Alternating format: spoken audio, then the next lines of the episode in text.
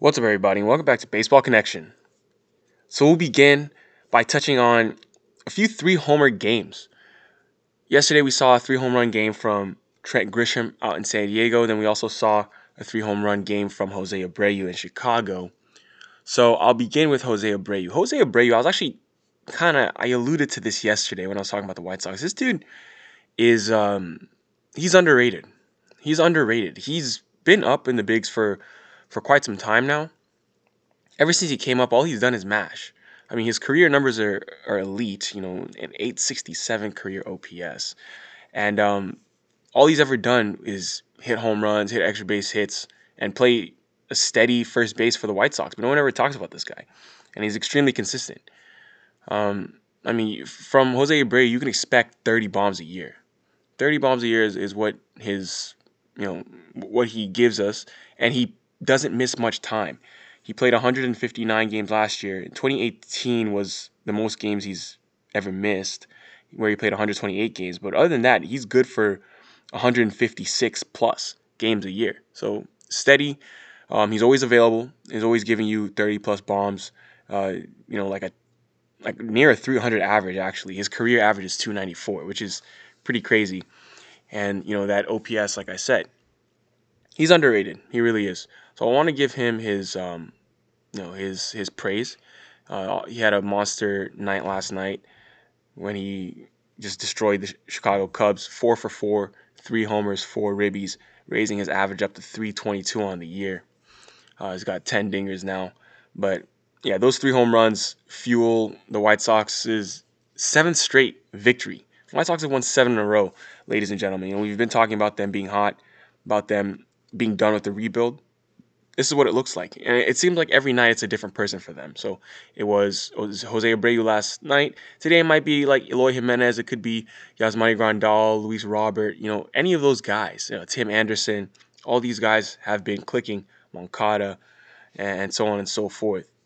They've been playing really well at the same time. But Grandal also did go deep yesterday, and so did Luis Robert. So all these guys are are really playing well. So things are looking great on the south side of Chicago. They're beating up on their crosstown rivals um, on the north side right now in that series at Wrigley Field. Moving on to the other three homer game. Well, it was three home runs by Trent Grisham, the the Padres, the Slam Diego Padres. And, and by the way, they also hit another grand slam yesterday. So they hit their fifth grand slam of the week, fifth grand slam in six games. And um, that was that grand slam yesterday came off the bat of Jake Cronenworth. And then they had also three home runs in the game by Trent Grisham. So this was a 13 to 2 rout of the Astros in San Diego yesterday. Trent Grisham leading the way with three home runs. He's now he's now got seven bombs on the year. You know, 914 OPS. He's looking really good since coming over from Milwaukee. And another exciting team to watch, just like the White Sox. There, there are a lot of similarities between the White Sox and the Padres. These are both teams who are, you know, coming out of a long rebuild and finally looking to contend for the first time.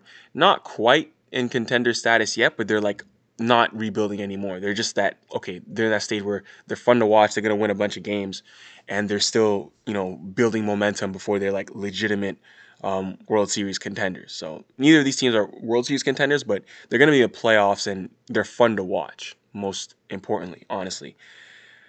But yeah, bunch of home runs yesterday uh, from San Diego. It was just six six bombs. You know, three from Grish, one from Machado, one from Wil Myers, and of course the grand slam from Jake Cronenworth. While we're talking about home runs, Cody Bellinger hit a walk-off homer for the Dodgers yesterday as they defeated the Rockies four to three. Uh, this was a, this one was off of Daniel Bard, you know, the, the, guy who's got that Cinderella story this year. Everyone's talking about after you know not playing the big leagues for however many like seven years or so. But yeah, it was a walk-off homer to right. Bellinger seems to be getting his groove back. Uh, he, he, I mean, this is the reigning NL MVP. Uh, off to he was off to a bit of a slow start this year, but obviously it's a truncated season anyway. We're only a month in, but that's the halfway mark for a 60 game season. So um, we saw a, a great uh, a great game from Belly yesterday.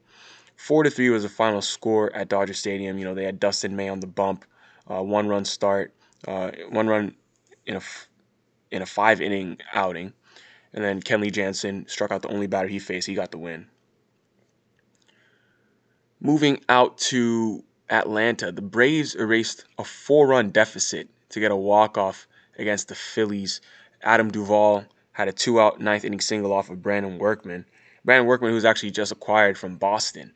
The, the Red Sox traded with the Phillies uh, to get, um, I don't even know who the Red Sox got, but this is just like under the radar trade. But uh, yeah, Braves walk walk it off to win that game six to five.